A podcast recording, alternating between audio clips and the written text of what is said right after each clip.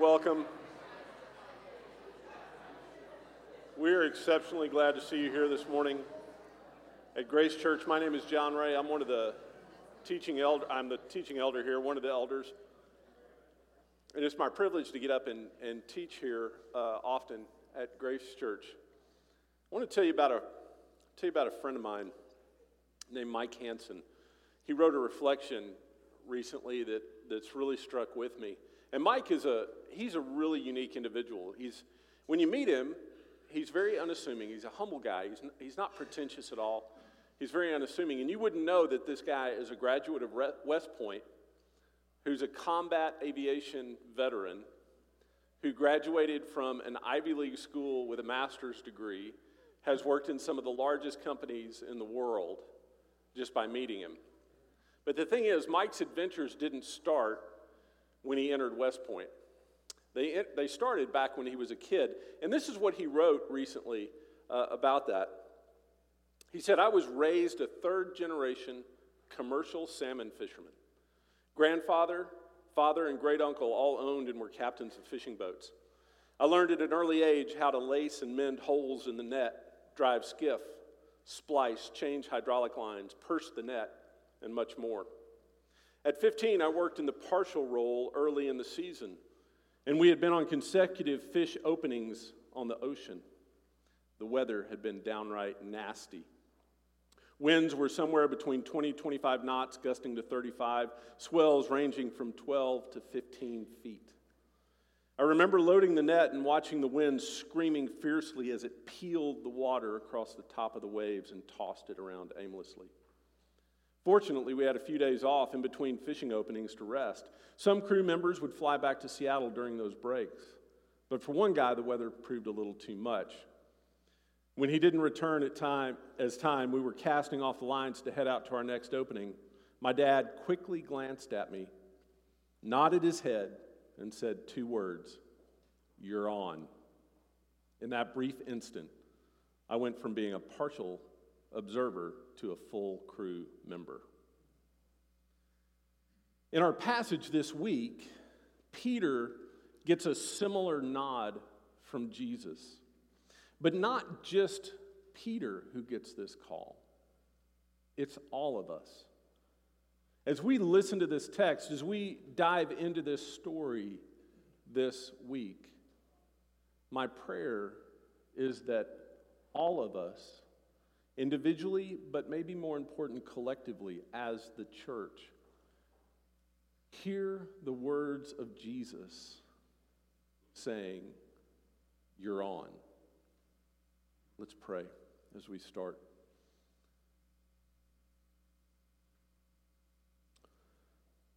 In some ways, it's just another Sunday. Lord, we've gotten up and got enough coffee down to get us out of the door. Dressed and arrived like we've done so many Sundays before. But we also know it is unique. This is your day, Jesus, to speak your words to us. This is the day, this is the time right now where we lay down every other distraction or thought to worship and to listen and to obey what you say to us. Holy Spirit, grant us the grace to do just that now and as we leave from this place this morning in Jesus' name. Our text this week is from Luke 5, and it starts like this It says, Now Jesus was standing by the lake of Gennesaret, or Galilee, the Sea of Galilee, and the crowd was pressed around him to hear the word of God. He saw two boats by the lake, but the fishermen had gotten out of them and were washing their nets. Now, at this time, uh, just a little bit of background this is early on in Jesus' ministry. He's been baptized by John. He's gone out in the wilderness. He's starting to, to preach and perform a few miracles. And up to this point, Peter has had some interactions with him. We know that Peter is aware of Jesus, he knows who he was. He had actually healed Peter's mother in law, Jesus has. So Peter's had him in his house at least one time before this, probably sat with the crowds and listened to what he said. But up to this point, he's been a passive observer. He probably had some opinions about Jesus, where he was right and where he may have been wrong. He probably had some discussions about Jesus with that. But up until this point, he's just watched. Formed opinions, yes, but he's just watched. But he goes on.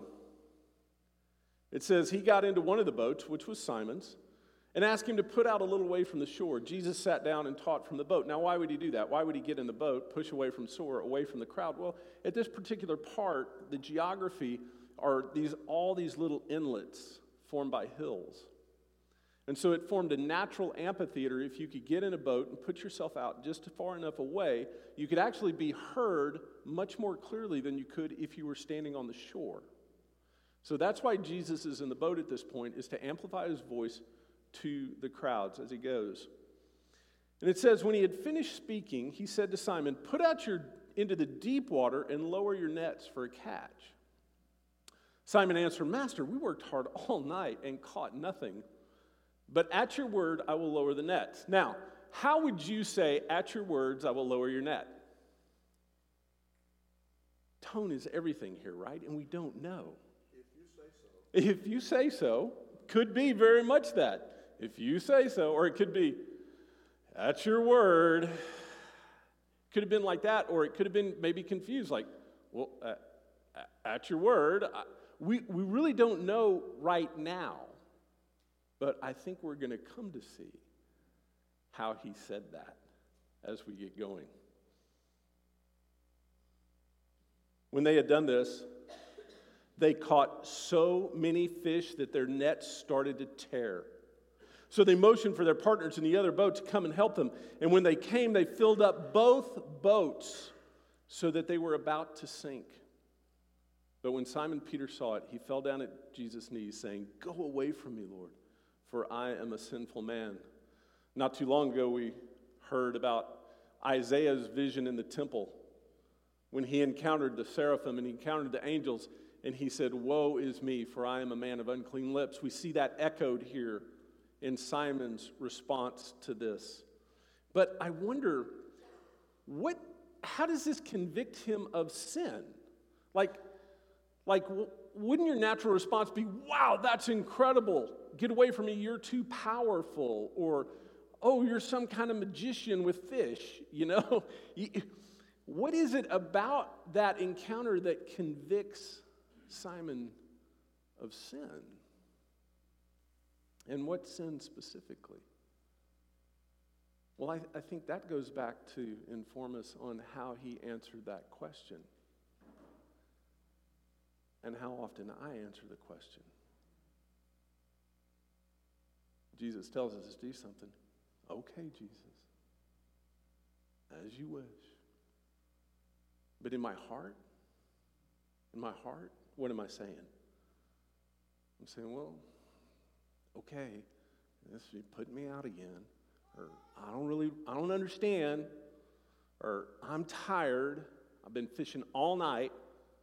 I've been doing the same thing the same way, but if you want me to do it one more time, isn't, isn't that the way we often respond? And I would guess here that as Simon sees these fish come in, he quickly realizes that his response though outwardly obedient, was inwardly lacking. For Peter and all who were with him, the text goes on to say, were astonished at the catch of fish that had taken in. So were James and John, Zebedee, Zebedee's sons, who were Simon's business partners. Then Jesus said to Simon, Do not be afraid. From now on, you will be catching people. Notice what Jesus doesn't say here. It's okay, Simon. Your sins are forgiven. Or, yeah, uh huh, right, Simon? I told you. Did you see that? Yeah, you're tired. I told you where to put the fish. You see all those fish? Yeah, that's where I told you to put the net. He didn't say any of that. He says, From now on, you will be catching fish. And, church, we cannot miss this. Even though he is saying it to Simon, he is saying it to us. Peter, here as an individual, yes, but is also a representative of the church, as we will see as we follow this story in Scripture. And James Covington made an interesting note here that this, this way of fishing, it's a bit of a pun. It, it, it's, it's not line fishing. We're so used to casting our flies out individually. We're so used to, you know, throwing our bait and catching them one by one and yanking them out of the water. This is net fishing. This is large fishing. This is pulling fish out alive. There's no hook in their mouth. They're being pulled out alive. This is not for the one, this is for the multitude that this fishing is done. And as we're called to do this, we are, it's kind of a reverse fishing. Instead of the fish being alive in the water and then pulled out to be consumed, no, they're dead in the water and they're pulled out into life. That is the kind of fishing the church is called to do. So when they had brought their boats to the shore, this is their response. They left everything and followed him. Now, last week, James did an incredible job describing how easy it is for us to hear what we want to hear Jesus say instead of hearing what he is actually saying. And if you missed the message, please catch up on the podcast. It's incredible. This week, though, we see another prime example of how we might miss what Jesus is actually saying by making it say what we think it says. Um, anybody who's been close to me knows that I have a serious addiction to buying books. Uh, one of the main slots on my library shelf is filled with this commentary series. And I confess I don't use it as often as I thought I would because it's so foreign. This is a commentary um, series that compiles the wisdom of the ancient church fathers. So, people who are writing about Jesus in the centuries immediately following Jesus' life and ministries. Some of the words that are in this book are from within 100 years of Jesus. And they saw Scripture very differently. You know, it's humbling to read this.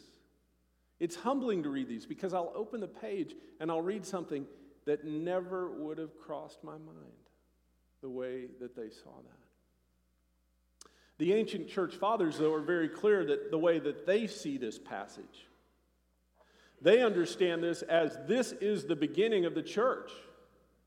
And listen, I've sat up here and preached that the beginning of the church was in Antioch. And I was challenged this week in that. That this is the beginning of the church. And they look at it in a very metaphorical sense. They talk about the two boats, one being the Jews, one being the Gentiles, and how the night was, you know, they were fishing at night and catching nothing. Well, that was under the old covenant, that was under the law. And the, and the reason why the catch comes in the day is because that's the new covenant is there. And now it's going to be many people coming into it. And how the boat is the church, and the church is to go out into the deep and stormy waters and bring people in, saving them out of that. And I have to confess that as I read that, something within me assented, said, Yes, yes, yes, this is it. Because I'm, I tend to read it as a hero story. I tend to read it as an individual thing. You know what the first thing that came to my mind as I read this passage? Well, does this mean I have to leave everything too? Anybody else? Anybody else read this and the first thing you think is, oh, wait, he said, leave everything and follow me. Does that mean I have to quit my job? I mean, how individual is that? How, how twisted is that that we immediately put me, myself, and I at the center of that story and then filter the whole thing through well, what does this mean for me and my stuff with that? There's so much more going on here. And if we miss this, if we miss this, we miss so much.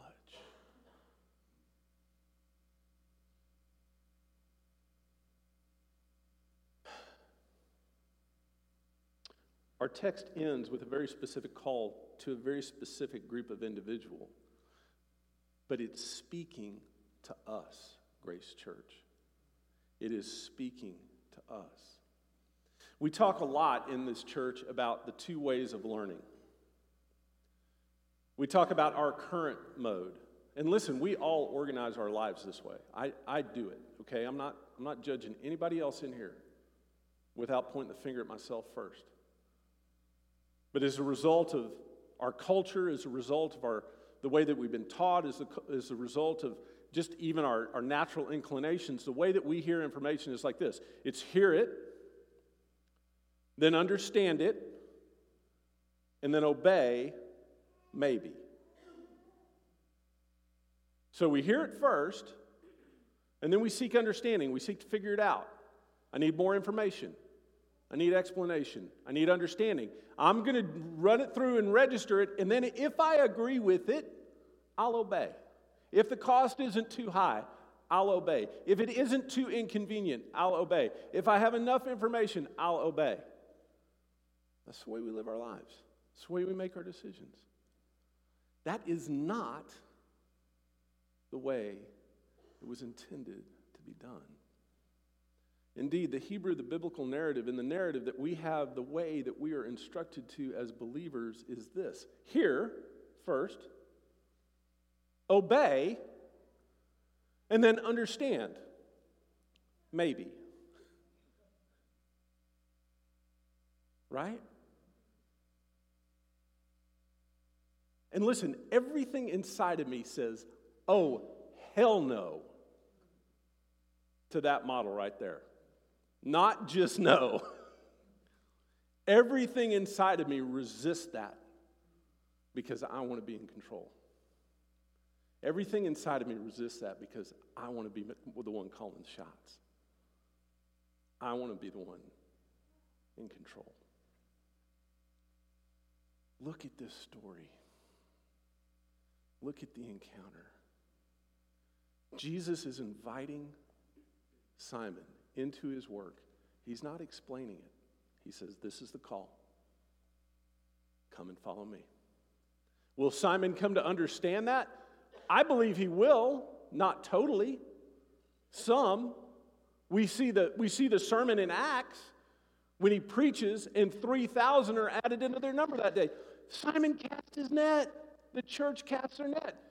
They, this, this prophecy, this command, this invitation, whatever it is, it's fulfilled in the church. The church becomes the great fisher of people. The church becomes the great, the great group, the great institution that brings the people out of the waters of death into salvation with that. But when that happens, it is because we hear and then we obey and then we understand. Maybe.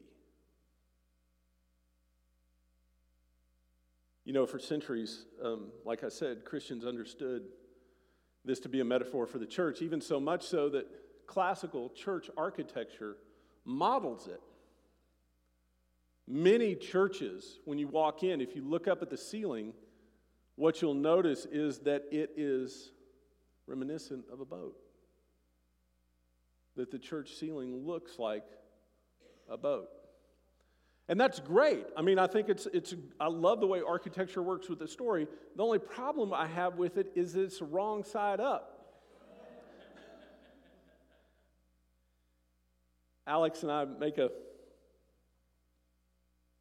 annual fishing trip out on the Kings River, and I don't know if this is last time or the one before that, but we were trying to figure this out. The way that, see, our tendency is to take that boat and flip it upside down and crawl under it.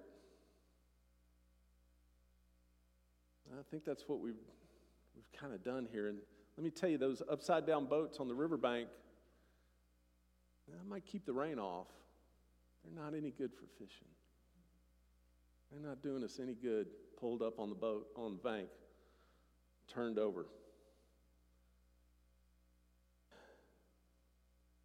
The church has always understood its role to be a place of refuge, the people in a boat, fishers of people proclaiming and practicing salvation from the deeps of sin, ignorance, rebellion, and suffering.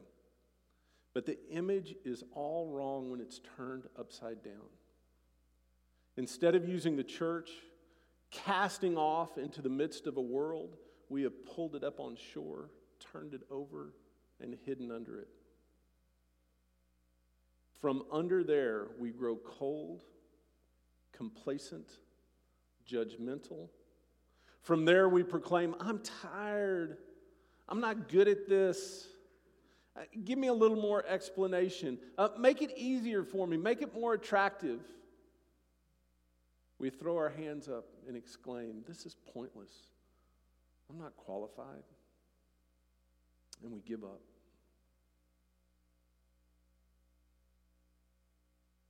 Church, we need to hear the words of Jesus afresh this morning as he looks us in the eye and says, Follow me.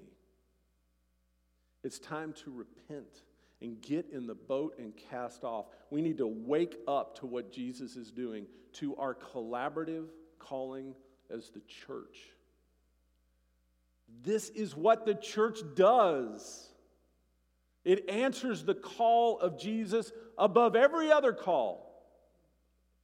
It repents of the sins of I don't understand, I'm tired, I'm not good at this, it's pointless, it's not attractive enough, I don't understand, I'm not qualified, I'm giving up. It repents of those sins.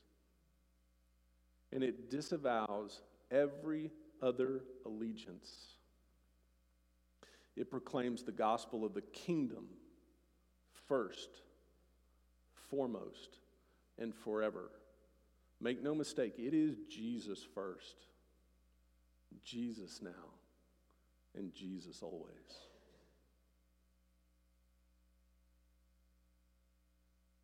Now, you may hear these words and be moved. You may in your head be saying, Yeah, that makes sense. I can do that. Or some specific thing that you've been doing, you need to quit. Some specific thing you've been asked to do, you say, I'm going to go do that.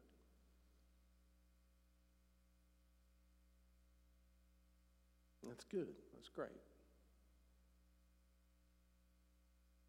Put feet to it.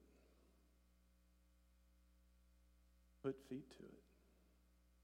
And ask the worship team to come up and lead us in worship. And I want to ask you the first steps to put are coming to the table, are being remembered at this table. That we would come collectively as Jesus' church in response to his call to leave everything and follow him. That we would embrace that. And then as we take the bread, the wine, we take that in, we take the elements then we go with that renewed purpose. We go with that invigorated response that comes from repentance and obedience that leads to understanding, maybe. But nonetheless, we go. I'm going to invite you to come up to do that. I'm going to invite you to take this time to reflect, to pray. We're going to take an offering as well. And this week, put feet to it. We live in a world right now that le- needs the church. That needs the church to be the church. Can we do that?